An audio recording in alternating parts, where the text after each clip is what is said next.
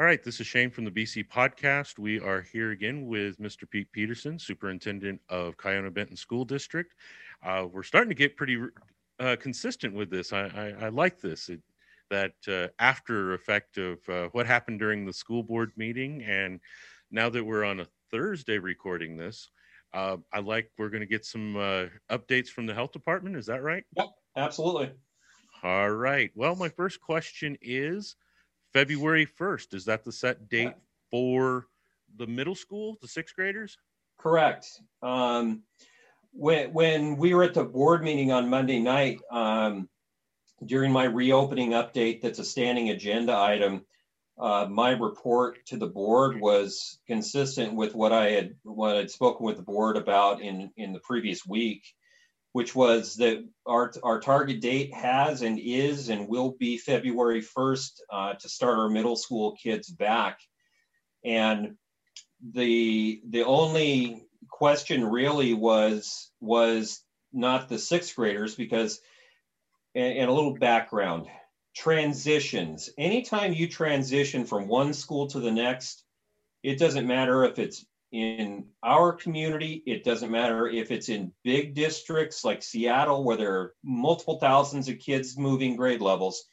The transition from fifth grade to sixth grade is single, the single biggest transition in a kid's education because they're going from an all day scenario in elementary to now they're going to a secondary scenario where they're moving between classes, where there's no recess.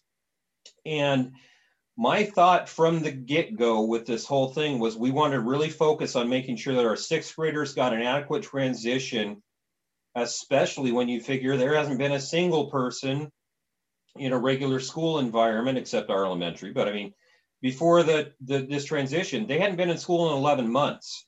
Right. So yeah, uh, we are starting with sixth graders on February 1st and what I told the board is the only the only change that could happen is simply that we I am pressing and did press for as long a period to just get sixth graders in as possible to get them adjusted. Um, when you come in as sixth grader, you're also now at the bottom of the of the pecking order, so to speak. Just like right. Well, when you were a fifth grader, you were at the top, and you were that way for a couple of years. Fourth and fifth grades at the top. Well, now you're back at the bottom those are social adjustments have the kids have to make.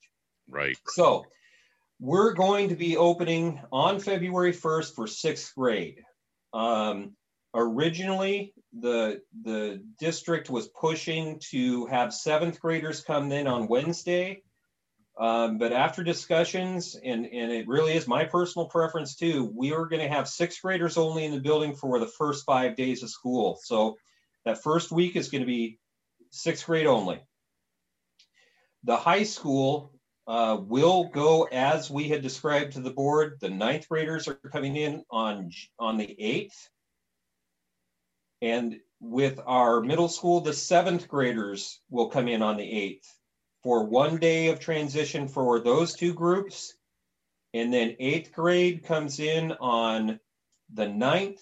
And at the same time, separate building at the high school, the 10th, 11th, and 12th graders will be in on the the ninth as well. So two things that I wanted to make sure that the district communicated to people, to the community, to parents. We're starting on the first for middle school and we're starting on the eighth for high school. Those dates are intact. And my goal of getting everybody in, everybody who's sixth grade through 12th grade is in school by February 9th. Important for me, not from the standpoint of the date necessarily, but once we start down the road, we we understand. Um, once we get kids in, it's a it's a quick transition for kids who've already been in the buildings. Okay. They know the seventh and eighth graders are going to know where they're supposed to go. The 10th through 12th graders are going to know where they're supposed to go. The sixth graders is the biggest by far. And I think we do sixth grade kids and their families a big service by giving them a full week because they're a fish out of water and uh, even though they've technically been sixth graders all year and they've been online, it's not the same. So we'll get them taken care of. All the rest of secondary comes back on the 8th and 9th as we had planned, and we're good to go. Absolutely. I'm, I'm, I'm extremely pleased. I have a quick question here. Yeah. Just as a understanding of the transition. Um, ninth grade is also a big transition year. It, why is there? Uh, why are you not having them the same time as the sixth? Um, the ninth grade, the transition is similar, um, but couple things with with ninth graders. First off, um, traditionally the high school has always done one day with freshmen, so it's it's a it's a consistent tradition that they've done that. Quite frankly, if we can get the sixth graders for a week, once we're even totally normal, I'd be in favor of that personally. But that's just me. So, okay. um, but the ninth graders, the other catch is in the middle school, you have a group of teachers that is almost consistently only sixth grade, only uh, seventh yeah, grade, only eighth grade. At the high school, you could have a math class for an advanced student where a freshman is in class with juniors and seniors potentially. Okay, or, that makes sense. That makes or PE classes or or band is another one. So there's not as much leeway. Um, once when we start ninth grade, most of our staff is going to be there anyway because there's too many classes that that shift between the grade levels. Okay. Um, that makes sense. Yeah, it's it's convenient, but it also means that we get everybody else in faster there with those classes, what the one thing again, and I'm and I'm not being critical of other districts that are trying to do it because it's simply a different model. But the idea of keeping freshmen in class and then trying to teach online to your upperclassmen at the same time is just that's too much for yeah. Wow. So we're we're going in person. And that really really is a focus of mine too is I don't want anybody wondering at home, a, a, mom or a dad or a grandma saying, Gosh, is Johnny supposed to be online right now? Are they supposed to be at school? Uh uh-uh. uh. we are all, we're at school and homework will be assigned and given if they need to have it for the next day when their other classes are going. But we're, we're back in person as much as the, the Department of Health will let us be. Well, that rolls us down to a question I had will students be able to be fully online if they don't feel comfortable coming back to the school? Yeah, no, I'm glad you asked. And the simple answer is yes. And that's across all grade levels. When we came back at the elementary level, we said we have an online opportunity. It's not the one everybody right now prefers. I mean, everybody loves having the teacher they've always had. Uh, but in person has to be our first priority. And then if you need an online experience, we can get you one. And one of the things I shared with a couple community members is if we do have enough students to warrant creation of a new type of system where one of our teachers is online at the secondary level, uh, much as it has been, we may not have the same teacher you always had online, but if the if the numbers show the need, we'll do it. Um, and that's why it's it's you know as I stated in the at the school board meeting, we have put up two surveys, and due to technical issues, they, they're going up today, guaranteed. In fact, they're probably up right now. But um, we've got new, brand new surveys, even though some of the questions are the same, asking people to identify if they want those online opportunities, send us the names of the kids, and then also tell us which online you would prefer. And I have to say prefer because as passionate as I know some parents are about keeping their kids in the system that they currently have, I can't do it for just four or five kids. We can't take Yeah, that makes sense. We can't take a teacher out of a class of 15 who are in person and put them in a class of 5 online. Yeah. We we get enough kids, and I'm talking 30, 40 kids, we could probably make that happen. And I'm committed to doing that if the need is there. Okay, cool. Very good information there. Um going back as we're opening up and I don't know what the latest the health department has, so we'll find out about that. Is this actually a safe thing to do, putting our kids back in the school? I, I, the one thing that I've refused to do over the course of this entire pandemic is is for me to spout as an expert because I'm not an expert in that. Okay. Um, I'm a I'm a school administrator. I've got lots of teaching in that, and granted, I've I've gone through a lot of Department of Health stuff, so and I know entirely too much about communicable diseases and prevention mitigation efforts. I know too much that I never wanted to know, but I have zero problem stating that that from the the Department of Health and the CDC's standpoint, and they are the experts, it's safer at school when the protocols are followed than it is anywhere else out in our society right now. Because we're held to a significantly higher standard than they are even in the business community about making sure that safeguards are in place. Um, again, if the protocols are followed, not whether you agree with them or not, that's Right, that's a right. different question. Entirely If- different question.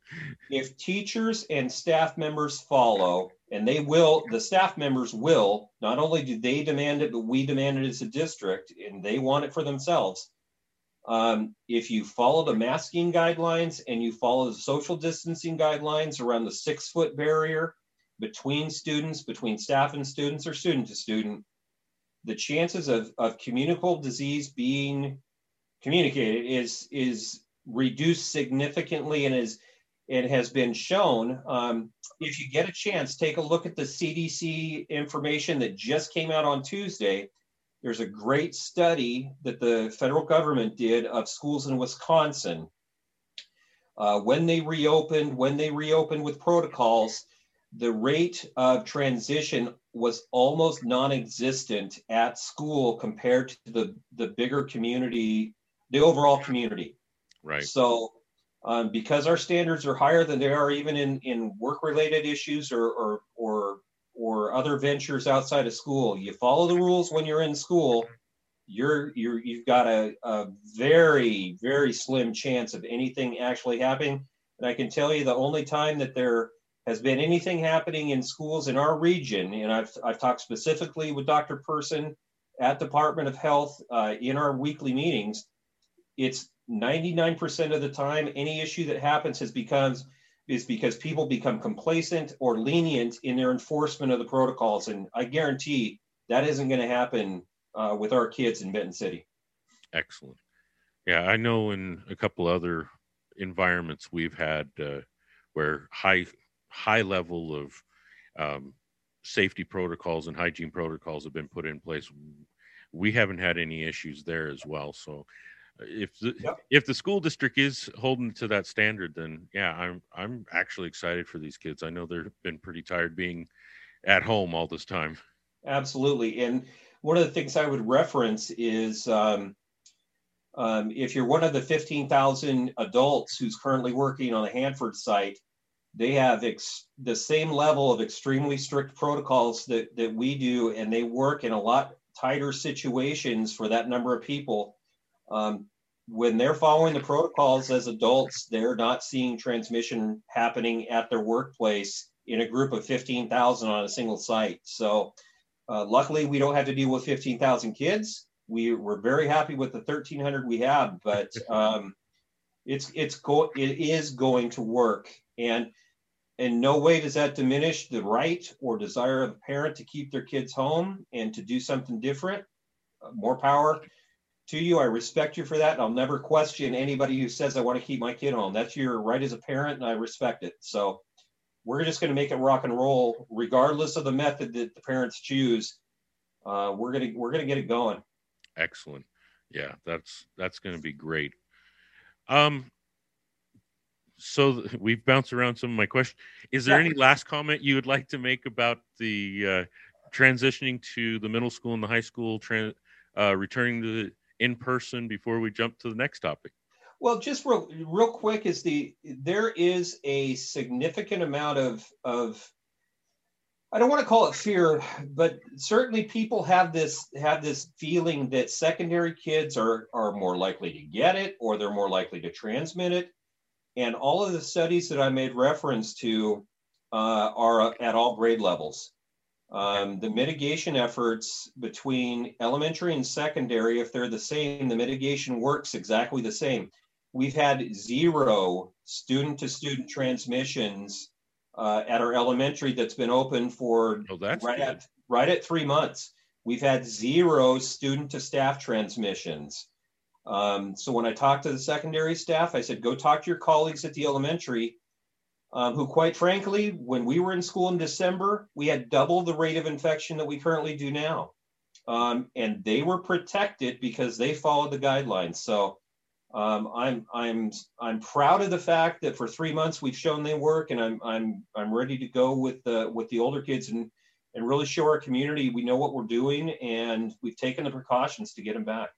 Excellent. Thank you so much for those. Absolutely. Moving on to uh, something that was come up at the board meeting.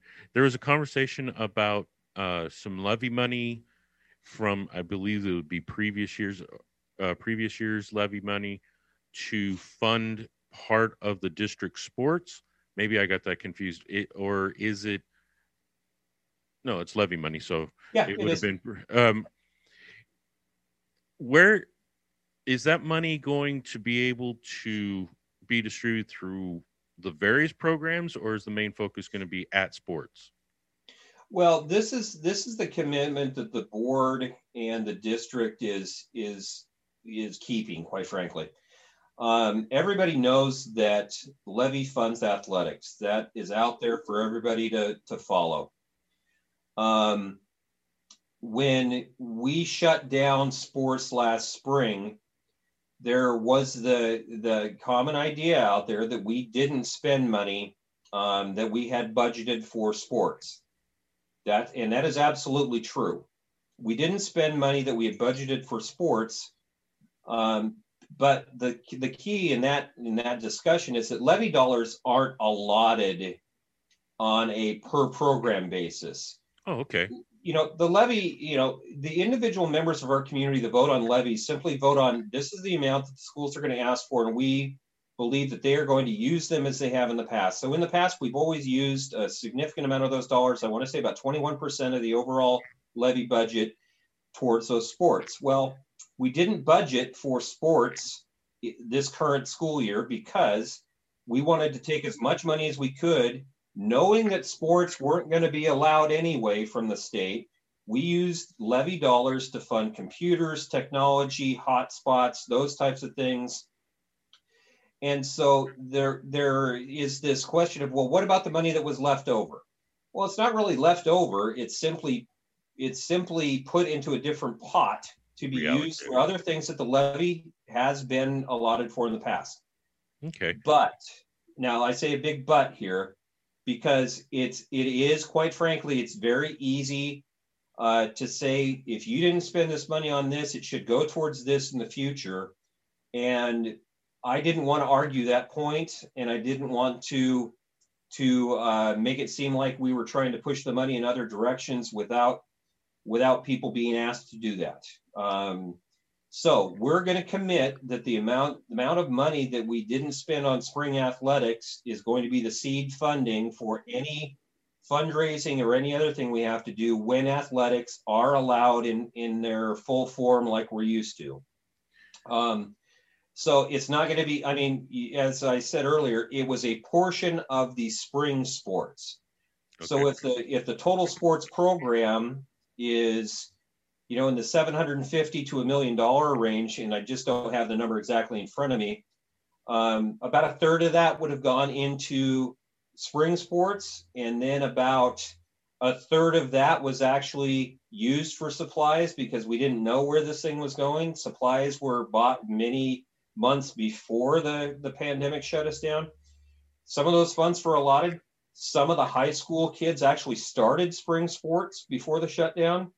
We obviously have to pay coaches for that amount of time, but everything that we saved past the shutdown point, we're committed to moving forward then into any athletics that we're able to get going here with the pandemic. Because right now, as of as of January 28th at uh, 10, 10 or 11:30, you know, we still can't compete interscholastically, regardless of what the WIAA says. Right. Um, our county is not going to allow it until we get to a certain point. But when we get to the point, then it's going to be a larger discussion of, okay, what are we going to fund? What are we not going to fund? And that again is is part of that survey question you asked because that's that's the second part of the active survey that went up today is even though folks have already answered a month or two ago, we need a you know we're starting at day one. We wiped all the responses clean. We want to know because people's perceptions change and people's ideas change. Well, in this uh, time, everything has to be very fluid because everything changes within 24 hours. Correct. And so we, we've gone out with a with a third um, sports related survey that again says, if your kids are planning on sports, where do your priorities lie? Um, you know, my my personal priority, and this is not the district, this is simply Pete talking, is I'm hell bent that if we're allowed to do so, we go we'll go with spring sports fully because those are all the kids who lost out last year. They'd be the only ones to lose out for a full two years. I want those kids, but that's me. If the community says we want all varsity sports at the high school to get priority, um, then we're going to go that route. Um, if if the community says, you know what, we are okay with all of the high school sports and none of the middle school, that's a consideration as well. Okay. I, I think the biggest thing that, excuse me, the biggest thing that people have to understand is simply that um, the district will live within the financial box that it's given by the voting public. That's that's how we play. And if if in one area funding is reduced, um, we're going to listen to the community and say, okay, we've got a new box to play in. These are the parameters now. But what are your priorities? Tell us what your priorities are so that we can, if we have to, we can shut down other programs in lieu of money, more money going to sports or other activities. Okay. Um, that's why it's so important that anybody who who listens or watches today gets online and looks at any of the surveys, but especially the survey that's specifically oriented to the community around athletics, because that's going to go to the board and, and guide some of their decision making. Got that down there. Surveys. Um, as you've talked about, and I've talked about, we have a little bit of a bias about uh, the music program. Mm-hmm. Is the music program going to be able to fall somewhat in the same direction as the sports when it comes to being able to open up? Or because sports is outside, music is going to have to fall under a different set of rules? Well, music, music, unfortunately, is going to be one of those areas that, that, quite frankly, there are still restrictions on from the Department of Health um, again, as part of the new CDC guidance, they changed their guidance around music a bit. Um, and that's something folks can look up, but I've also got it got it here. Um, because the catch 22 with music is the arts are also a graduation requirement. so that's the catch 22 is the fact that even though we fund music through our levy, some music at the high school level especially has to be offered because it's a graduation requirement. So you get into that precarious situation of where things that we have funded with levy dollars in the past we're now going to have to fund with basic ed dollars to give those kids the chance to graduate quite frankly.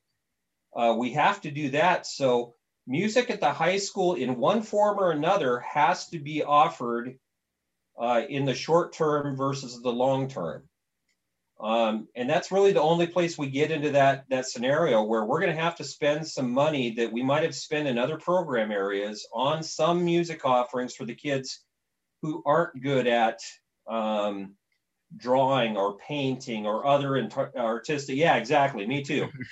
um, other artistic endeavors. Those kids who have grown up with the arts have to be opp- given the opportunity to graduate in the art class that they've they've worked towards. Um, we know at, at the elementary. Currently we don't have a music program. Um, and that was a result of us getting kids back at a time when music cannot be offered quite frankly. Um, and we're not going to we're not going to make a shift in the middle of the year um, to try and, and recreate the wheel so to speak. We we need all of our staff who are currently teaching what they're teaching to stay teaching what they're teaching. Um, that makes sense and the, the middle school is really the one that it seems like the middle school kind of gets a short end of the stick sometimes, and they they do. Um, at this point, we're we're not looking at middle school because we're really we're really focusing on the middle school, getting kids back up to speed in their academic areas. We have to, regardless of how well or didn't how well we didn't do, whatever your opinion is of the past 11 months, um, all kids K through 12 are going to have a significant lag in what they could have achieved versus how we were forced to do business in the pandemic. we have to focus on those areas, bottom line. And we owe that to the community. That's part of basic education. I mean, you remember as well as I do, reading, writing, and arithmetic was the focus for so long, and ide- I, not even ideally, it has to be the focus on all of our students, but especially middle school coming back. Yeah. Okay. That's good information about the music. I didn't know it was a requirement. I just always loved it. well, and music itself isn't the requirement because there are amazing kids that we have that are excellent at painting, drawing, or quite frankly, a, uh, a technical course where they can do um, art through web design and art through uh, computer aid design. Those are all considered art courses at the same time too. Really, CAD is a art uh, CAD can be considered an art. It's a great thing. Huh. That's a good double uh, ability there, engineering and uh, your art department. That okay. I like that. Yeah, absolutely. So those are the types of things we have to keep in mind that we have to give everybody an opportunity to get a year of art somehow. And I think where the big discussion goes from there is um, we have allowed kids in the past to take a full four years of band or a full four years of PE or a full four years of, of electives, for lack of a better term. Okay. We may need you just to take what your graduation requirements are and then focus on your other graduation requirements because um, we our, our our singular focus at the high school has to be getting kids to meet the graduation requirements so they're ready to go to college or go to work or wherever that that chooses to take them into the military or or volunteerism uh, whatever the case is when they when they leave our doors they have to be ready to go on to something. Okay. All right. Um this is kind of a side question to the uh, sports aspect. With us not being able to at this time do the inner uh, schools playing right. inner schools has the school district considered doing like AB teams just so there's some sports activities going on? Yeah, in fact, one of the things that I've thrown out to our athletic directors is the idea of when we get back in and when we get things settled, if we're not able to do any interscholastic, um, and heck, this may even fall upon our PE people. Uh, what are some of the things we can do internally to get kids active, to get them moving, to get them quite frankly, to get them exercise and to get them some competition internally if we have to. Um, and, and that's met with widespread approval um, from everybody we've talked to is that if, if the, at the end of the day, we can't go over to, to Riverview or Finley or Prosser and do an interscholastic thing, what's it going to take to do that uh, internally? So those are definitely discussions that are happening. I'm uh, was thinking of a whole PE classroom doing uh, yoga and Tai Chi would right. the, would solve a lot of uh, of the inner contact and social distancing rules, I would think. But that's a whole nother topic. Right. I mean, in the the scenarios, even within PE, you know, we can't we can't at this point in time uh, say to our PE classes have a basketball tournament because the kids will be way too close to each other. Um, even in the sports uh, arenas where right now we're able to do conditioning um, outside and inside, um, conditioning type of t- activities, not formal practices, kids still have to wear masks to do that. So, um, you know, we're going to do everything we can within the limits uh, that the DOH and CDC's put before us to make something happen here for kids. Okay. Um, jumping down to the forever fun part, the levy. Oh yeah, the levy. Um, where is there kind of an area that we're at with that? What's is there a little bit you can share about what's moving forward with that? Yeah, absolutely. Um, your timing, of course, is impeccable because uh, tonight we are going to have a, a levy committee meeting, which is the group of of volunteers from our community and from our staff who get together and they they are the ones who lead the discussion and um, for anybody out there who who doesn't know i cannot for instance lead a pro levy discussion that is not part of my job description. It's not part of my ability to do so legally. I can only provide factual information about what will or will not be funded about it. Or Okay. If it passes, what would it fund? If it doesn't pass, what could potentially get cut? Those are the types of, of things that I'm in charge of. So we have we have community folks who are in charge of the actual going out and and and making decisions around amounts that the levy would ask for, um, and to really be more proactive in that regard. So that's on them. That meeting is tonight o'clock, six o'clock. If you're interested in, then- in that, Julie Reinschmidt, who is a parent of kids, who's a, a staff member in another district, but a community member here and a school board member, uh, she's the chair of that committee. You can contact Julie by email and ask her to be a part of that if you'd like to. I Um, do that's- actually. I'm hoping to actually get to that meeting tonight. Yeah. That's uh, tonight at six o'clock. But in, in going back to your bigger question, what that is going to lead us to is, as I mentioned at the last school board meeting, our next school board meeting is going to be the the time and place that the board has to determine if they want to put a levy measure in front of the, the community in April. Um, and that's going to be out of the levy discussion tonight, and then a lot of our discussion at the board meeting uh, on the 20th, or excuse me, today's the 28th. I want to say it's the 6th of February or the 8th. It's the 8th. Um, so a lot of that conversation is going to be directly to not only, obviously, we are going to run a levy at some point. And the, the question to answer on the evening of the 8th with the board is, is it one that they're going to take an action to approve a resolution to put one on the ballot for April?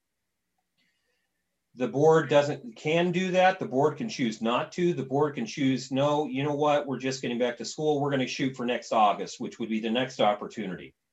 Um, so it really, it really is going to depend a lot on tonight's meeting and again on the meeting on the 8th, what the board decides to do. And as a, as a person who works for the board of directors and for the community as a whole, um, it's not my job to say yay or nay. It's my job to put into place the actions that the board takes on that. So Okay. um, if they decide to move ahead, then it's it's my job to provide factual information at anyone's request. Um, and it's up to the levy committee to put out whatever they want to put out. Okay. Well, I'm, everybody knows based on one of my last uh, videos, I, I make no secret. I am a convert, have been converted to passing levies.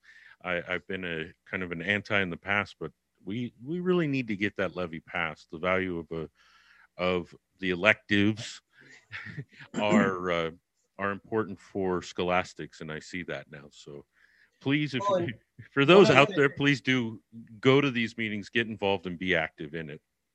One of the things that I can say, and this is entirely, again, this is fact based, um, and it's true for myself, it's true for you, Shane. So when we get a tax statement, when we get our tax bill, when we're doing our own personal taxes and looking at taxes that we've paid in the past, we don't have control over so much of that. Meaning, I don't have uh, the control over my local sales tax, even though I'm a voter. I don't have control over what happens with dollars that go to the state, whether it's for state education money, whether it's for other state uh, jurisdictions who collect taxes from everybody who votes. Um, when you're talking about a school levy, you are absolutely talking about a local decision by local community members for their local schools. It doesn't go anywhere else. It goes from our count from our county to us and based entirely on local decision making. So the it's really the it's one of the few places where you as a taxpayer get to say yes, I support this tax or don't support this tax, but I know either way the dollars I give or the dollars I don't are going to be locally used. They're not going into some pot with with the governor's office or with state or OSPI or anything like that. It's our dollars. So um, Yeah, it really is a it's a chance for local what little local determination we seem to have these days. That's one of them. Excellent. Good to know on that. Um, real quick, completely off topic of all these other things, is the school board talked about a debit cards. I think you actually uh, shared this. Can you tell us a little bit about the debit cards and the benefits coming to the school for it? Right. So GESA uh, Credit Union is a very established credit union, both here in the Tri-City region and throughout the state. And uh, GESA likes to partner with local school districts uh, as a way to um, get its brand, the GESA brand, in front of people, but at the same time uh, support schools financially. So, uh, with the approval uh, that the board made to step to, to move forward with the program, is simply the idea. Anybody watching or listening that might have had a kid in a in a Kennewick School District high school, or um, I believe Richland is involved as well uh, you had the opportunity to get a, a, debit card like you have now from GESA, but it would, in our case, it will be stamped with uh, Ki-Be Bears. It'll be blue, have our logo on it. And the more swipes of that card that you do, um, a, a percentage of that purchase will then go into a fund that's designated for Ki-Be School oh, District. Oh, that was the part I was missing in the board meeting. Yeah. Okay. And obviously, um, because there's a lot of people who have GESA cards, it's it's not a huge amount per purchase. It couldn't be. They they lose an enormous amount of money. But right. uh, what they're what they're saying is that they guarantee uh, the amount of five thousand dollars to go into um, Ki-Be schools uh, elective funding, so to speak, um, that we can use however we choose to do it. Um, and they they guarantee us the first year at least five thousand dollars, and then at the years after that, then it really is. It's based on the number of times that people swipe their debit cards if you choose to participate. Um, so you know, I, I'm a GESA member. I've been for for a long time in a couple different communities, and I'll I'll get a card that says Ki-Be Bears anytime I use that debit card. Um, it'll get chalked up to uh, a very a small percentage of the purchase goes to Benton City to come back to us in the way of local financing. So it's a way for GESA. You know, what does GESA get out of this? Well, they get their name in front of people. And if you're like me, it, their name has already been in front of me. Mm-hmm. But it gives us a way to to help uh, give back a little bit from GESA directly. And then GESA will also um, offer uh, anyone with that card, they they want to be able to offer you um, financial advice and other incentives uh, directly to you as a card member and a and a card holder. Um, and that's that's the benefit that a person would see is you know as a part of that you can then get access to some of those um, if if GESA has a program where they're rolling out in a month a, a, certain financial piece of financial advice or a certain program, you may get to find out about it sooner than the general public, right. and that's a good thing. Definitely. All right. Well, that's all I have for uh, this time around. I, I appreciate your time. I know you've been hitting meeting after meeting after meeting this week. So, uh, again, thank you so much, and we'll talk to you soon. Absolutely. Anytime, Shane. Thanks to everybody listening and watching. And please don't forget, get online, get those surveys going.